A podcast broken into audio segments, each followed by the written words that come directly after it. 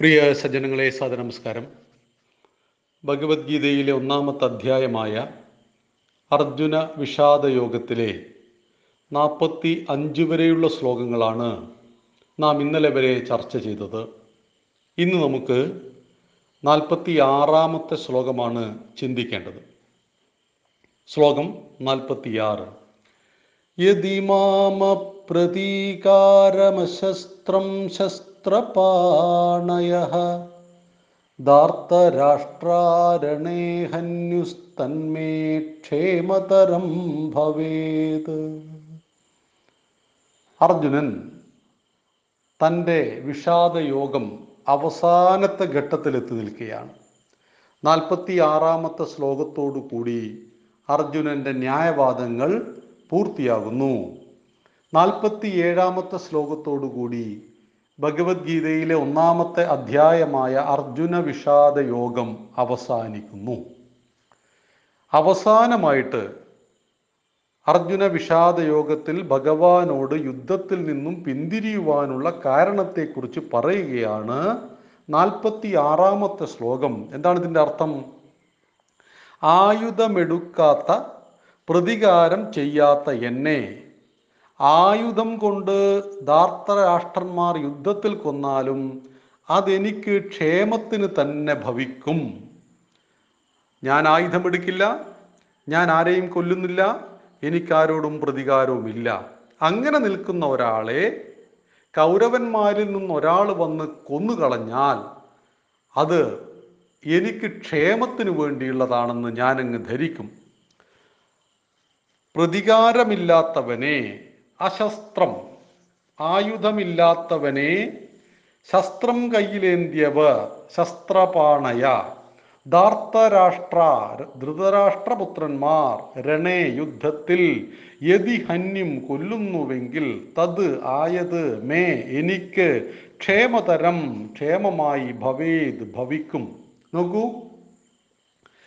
അർജുനന്റെ മനസ്സ് സ്വബോധം നഷ്ടപ്പെട്ടു പോയ രീതിയിൽ അർജുനൻ സംസാരിക്കുകയാണ്. മമത്വ ചിന്ത കൊണ്ട് അർജുനൻ ആളാകെ മാറിപ്പോയിരിക്കുന്നു. ഏറ്റവും ഒടുവിൽ എന്താണ് പറയുന്നത്?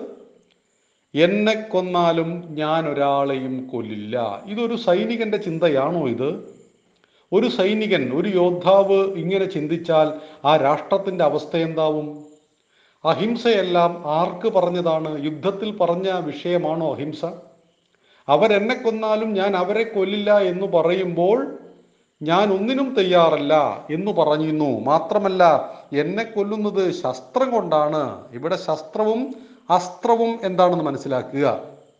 നമ്മൾ പൊതുവെ പറയാറുണ്ട് അസ്ത്രശസ്ത്ര വിദ്യകളിൽ പ്രാവീണ്യം തെളിയിച്ചു. അസ്ത്രം എന്ന് പറഞ്ഞാൽ ദൂരെ നിന്ന് ഉപയോഗിക്കാവുന്ന ആയുധമാണ്. ശസ്ത്രം വാൾ ഗത കുന്തം തുടങ്ങിയ ആയുധങ്ങൾ. അടുത്തു നിന്ന് ഉപയോഗിച്ച ഒരാളെ നിഗ്രഹിക്കുവാൻ ഉപയോഗിക്കുന്ന ആയുധങ്ങൾ. ഇവിടെ എന്താണ് പറഞ്ഞിരിക്കുന്ന അർജുനൻ? അവർ എന്നെ അസ്ത്രം കൊണ്ടല്ല കൊല്ലുക ശസ്ത്രം കൊണ്ട് കൊന്നാൽ പോലും. ദൂരെ നിന്ന് ഒരാൾക്ക് നേരെ നമ്മൾ അമ്പെയ്യുമ്പോൾ അത് മാറി മറ്റൊരാൾക്ക് കൊണ്ട് മരിക്കുന്നതൊക്കെ സ്വാഭാവികമാണ്. അത് വെടിവെക്കുമ്പോഴൊക്കെ സ്വാഭാവിക. പക്ഷേ അടുത്തു വന്നിട്ട് ഒരാളെ നമ്മൾ കൊല്ലുമ്പോൾ അതിനുപയോഗിക്കുന്ന ആയുധം ശസ്ത്രമെന്നും ദൂരെ നിന്ന് അസ്ത്രമെന്നും പറയും. അർജുനൻ എന്താ പറയുന്നത്? ഒരു പ്രതികാരവുമില്ലാത്ത എന്നെ ധാർത്തരാഷ്ട്രന്മാർ വന്നിട്ട് ശസ്ത്രം ഉപയോഗിച്ച് കൊന്നാൽ പോലും അതെനിക്ക് ക്ഷേമമാണ് എന്ന് ഞാൻ വിശ്വസിക്കുന്നു. യുദ്ധത്തിൽ അഹിംസ പറയുന്നവനെ ആരെങ്കിലും കൊന്നാൽ അവന് ഹിന്ദു വിശ്വാസപ്രകാരം സ്വർഗപ്രാപ്തി ലഭിക്കുമോ? നമ്മൾ പറയാറുണ്ട് യുദ്ധത്തിൽ കൊല്ലപ്പെടുന്നവന് സ്വർഗം സ്വർഗമുണ്ടോ നരകമുണ്ടോ? ആ വിഷയമൊക്കെ നമുക്ക് പിന്നീട് ചർച്ച ചെയ്യാം. പക്ഷെ ഇവിടെ വിഷയം നിന്റെ സ്വർഗപ്രാപ്തിക്ക് തടസ്സമാണ് എന്ന് പിന്നീട് ഭഗവാൻ പറയുന്നുണ്ട്. അപ്പോൾ സ്വർഗം കിട്ടും ആർക്ക്? യുദ്ധത്തിൽ വീരമൃത്യു മരിക്കുന്നവന്. അല്ലാതെ പൊട്ടിത്തെറിക്കുന്നവനല്ല. ഒരു രാഷ്ട്രത്തെ രക്ഷിക്കുവാൻ വേണ്ടി യുദ്ധം നടത്തുമ്പോൾ ആ സൈനികൻ മരിച്ചു കഴിഞ്ഞാൽ അവന് സ്വർഗപ്രാപ്തി ലഭിക്കുമെന്ന് വിശ്വസിക്കുന്നു. എങ്കിൽ അർജുനനെ കൗരവന്മാരിൽ ഒരാൾ വന്ന് ഒന്നും ചെയ്യാതെ കുത്തിയിരിക്കുന്ന അർജുനെ ഒരു വാൾ കൊണ്ട് തലവെട്ടിയാൽ അർജുന് സ്വർഗം കിട്ടുമോ? സ്വർഗം കിട്ടില്ലെന്ന് മാത്രമല്ല നിത്യ നരകം കിട്ടും. കാരണം അത് യുദ്ധത്തിലുള്ള മരണമല്ല അതൊരു ഭീരുവിന്റെ മരണമാണ്. മമത്വ ചിന്ത കൊണ്ട് സ്ഥലകാല ബോധം മറന്നുപോയ ഞാനൊരു യുദ്ധഭൂമിക്ക് നടുവിലാണ് ഞാനെന്നുള്ള ആ ബോധം തന്നെ വിട്ടുപോയിട്ട് ഇനി ഞാൻ ഒരു ഹിംസയും ചെയ്യില്ല. ഇവരെല്ലാം എന്റെ ബന്ധുജനങ്ങളാണ്. ഇവരെ കൊല്ലാൻ വന്നത് തന്നെ പാപമായി പോയി. അതുകൊണ്ട് ഇവരെന്നെ കൊന്നാലും ഞാനിവരെ കൊല്ലില്ല എന്ന് പറയുന്ന അർജുനൻ. സത്യത്തിൽ നമ്മൾ ആരെങ്കിലും അർജുനനാകുവാൻ ആഗ്രഹിക്കുന്നുണ്ടോ ഈ അർജുനൻ? ആരും ആഗ്രഹിക്കില്ല. ഇവിടെ നമ്മെ വിമർശിക്കുന്ന ആളുകൾ പൊതുവെ പറയാറുണ്ട് അർജുനൻ പറഞ്ഞ ന്യായങ്ങളിൽ ഇപ്പം എന്താ തെറ്റുള്ളത്? അദ്ദേഹം പറഞ്ഞിരിക്കുന്നു നമുക്ക് യുദ്ധം ഒഴിവാക്കാം. യുദ്ധത്തിൽ നിന്ന് പിന്തിരിയാം. പിന്തിരിഞ്ഞിട്ട് നമുക്ക് ഈ രാജ്യം വേണ്ടെന്ന് വെക്കാം. എന്നിട്ട് എവിടെയെങ്കിലും പോയിട്ട് എന്തെങ്കിലും ജോലിയൊക്കെ ജീവിച്ച് നമുക്ക് സമാധാനത്തിൽ അങ്ങ് ജീവിക്കാം. തൊള്ളായിരത്തി അറുപത്തിരണ്ടിൽ ഇന്ത്യയും ചൈനയും യുദ്ധമുണ്ടായപ്പോൾ നമ്മുടെ ഒരുപാട് ഭൂപ്രദേശങ്ങൾ നമുക്ക് നഷ്ടപ്പെട്ടപ്പോൾ നമ്മുടെ നാട്ടിൽ നിന്നും പലരും ചോദിച്ചിരുന്നു അതൊക്കെ ചില മൊട്ട കുന്നുകളല്ലേ മഞ്ഞുമലകളല്ലേ? അതൊക്കെ ചൈന എടുത്താൽ ഇപ്പം എന്താ കുഴപ്പം എന്ന് ചോദിച്ചിരുന്നു. ഈ രാഷ്ട്രീയ നേതൃത്വത്തിന്റെ പിടിപ്പുകേട് തന്നെയായിരുന്നു രാഷ്ട്രത്തിന്റെ ഒരുപാട് വിഭജനത്തിന് കാരണം. അറുപത്തിനാല് ദശലക്ഷം ചതുരശ്ര കിലോമീറ്ററിൽ വ്യാപിച്ചു കിടന്ന അഖണ്ഡ ഭാരതം ഇന്ന് മുപ്പത്തിയാറ് ലക്ഷം ചതുരശ്ര കിലോമീറ്ററിലേക്ക് ചുരുങ്ങിപ്പോയതിന്റെ കാരണം അതാത് സമയത്ത് കൃത്യമായ തീരുമാനമെടുക്കുവാൻ കഴിയാതെ പോയതായിരുന്നു. ഇവിടെ അർജുനും ഇതാണ് സംഭവിച്ചത്. അർജുനൻ പാണ്ഡവന്മാർക്ക് വേണ്ടി സാക്ഷാൽ ഭഗവാൻ തന്നെയാണ് ദൂതിന് പോയത്. ആരെങ്കിലും പറഞ്ഞയച്ചതല്ല. കൗരവ സഭയിലേക്ക് ചെന്നു. ഒരു ദൂതനോട് കാണിക്കേണ്ട ഒരു മര്യാദയും അവിടെ കാണിച്ചിരുന്നില്ല. ഈ പറയുന്ന ഭീഷ്മരും ദ്രോണരും കർണനും എല്ലാം അവിടെ ഉണ്ടായിരുന്നു. പറഞ്ഞു ഇവർക്ക് അവകാശപ്പെട്ട രാജ്യമാണ്. പാണ്ഡുവിന് കൺ പാണ്ഡു മരിച്ചു പോയപ്പോൾ അകാലത്തിൽ മരിച്ചു പോയപ്പോൾ പാണ്ഡുവിന്റെ മക്കൾ ചെറുപ്പമായതുകൊണ്ട് കണ്ണ് കാണാത്ത ധൃതരാഷ്ട്രരെ രാജ്യമേൽപ്പിച്ചതാണ്. അപ്പോൾ പാണ്ഡുവിന്റെ മൂത്ത മകൻ യോഗ്യനായി തിരിച്ചു വരുന്ന സമയത്ത് അവന് രാജ്യം കൈമാറേണ്ടത് അന്നത്തെ കരാർ പ്രകാരം ധൃതരാഷ്ട്രയുടെ കടമയായിരുന്നു. അദ്ദേഹം അത് ചെയ്തില്ലെന്നു മാത്രമല്ല പാണ്ഡുവിന്റെ മക്കളെ കൊല്ലുവാൻ തന്റെ മൂത്തപുത്രനായ ദുര്യോധനൻ പരിശ്രമിച്ചത് മുഴുവൻ അറിഞ്ഞിട്ടും അദ്ദേഹം വളരെ സൈലന്റായി നിന്നു. ഒന്നും മറുത്ത് പറഞ്ഞില്ല. ഈ അക്രമങ്ങൾ മുഴുവൻ അച്ഛനില്ലാത്ത ഈ അഞ്ചു മക്കളോട് കാണിച്ചു. ഭീമനെ വിഷം കൊടുത്തു കൊല്ലാൻ ശ്രമിച്ചു. അരക്കില്ലത്തിലിട്ട് ചുട്ടുകൊല്ലാൻ ശ്രമിച്ചു പഞ്ചപാണ്ഡവന്മാരെയും അവരുടെ അമ്മയായ കുന്തിയെയും. മഹാഭാഗ്യം കൊണ്ട് രക്ഷപ്പെട്ടു. അവിടെയും ചെന്നിട്ട് ഭഗവാൻ പറയുന്ന ഒരു കാര്യമുണ്ട്. നൂറ് ശതമാനം ഭൂമിയും പാണ്ഡവന്മാർക്കുള്ളതാണ്. പക്ഷേ യുദ്ധം ഒഴിവാക്കാൻ ഭഗവാൻ എന്തൊക്കെയാ പറഞ്ഞത്? ഒന്ന് രാജ്യത്തിന്റെ പകുതി തരുമോ? ഇല്ല. കാൽഭാഗം തരുമോ? ഇല്ല. പ- അഞ്ച് പേർക്ക് അഞ്ച് ഗ്രാമം നൽകുമോ? ഇല്ല. അഞ്ച് പേർക്ക് ഒരു ഗ്രാമം അതും കൊടുക്കില്ല. അഞ്ച് പേർക്ക് അഞ്ച് വീട് കൊടുക്കുമോ? അതുമില്ല. അഞ്ച് പേർക്കും ചേർന്ന് ഒരു വീട് കൊടുക്കുമോ? അവിടം വരെ എത്തി ഭഗവാൻ.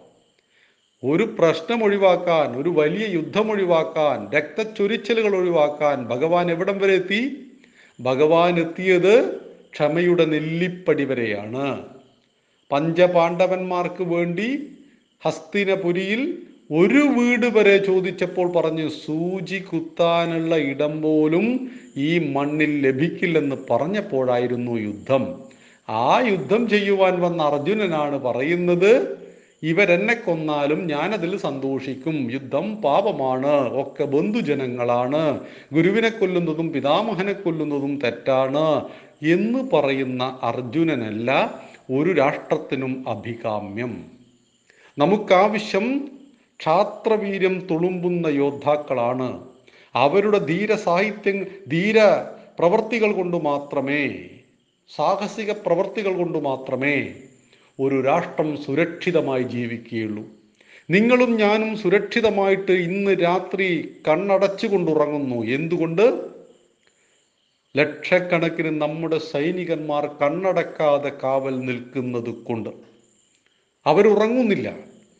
കട്ട പിടിച്ച ഐസ് മലകൾക്കിടയിൽ പൂജ്യം ഡിഗ്രിയിലും താണുപോയ ആ തണുപ്പ് മരം കോച്ചുന്ന തണുപ്പുകൾക്കിടയിൽ കിൻഡൽ കണക്കിന് ഭാരവും പുറത്ത് പേറിക്കൊണ്ട് കണ്ണിമ ചിമ്മാതെ ശത്രുവിന്റെ കടന്നുകയറ്റമുണ്ടോ എന്ന് നോക്കുന്ന നമ്മുടെ ധീര സൈനികന്മാരുടെ കൈക്കരുത്തിലും മനക്കരുത്തിലും ആയുധത്തിന്റെ കരുത്തിലുമല്ലേ നിങ്ങളും ഞാനും സുരക്ഷിതരായി ഉറങ്ങുന്നത്?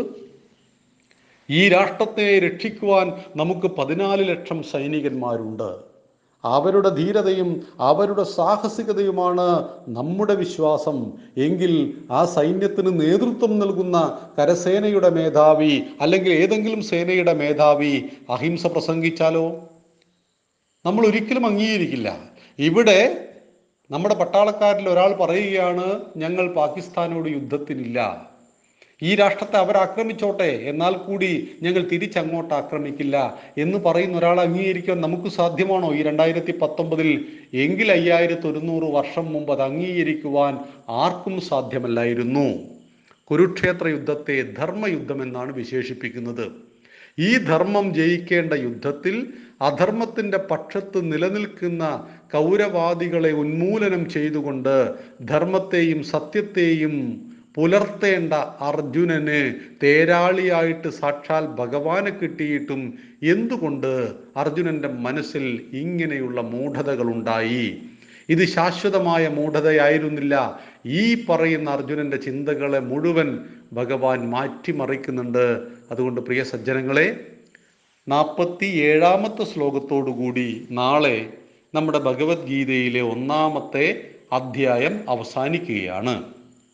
അതിനുശേഷം ഒന്നാമത്തെ അധ്യായത്തെ അടുത്ത ദിവസം വിലയിരുത്തിയതിനു ശേഷം നമുക്ക് തൊട്ടടുത്ത ദിവസം രണ്ടാമത്തെ അധ്യായം ആരംഭിക്കാം.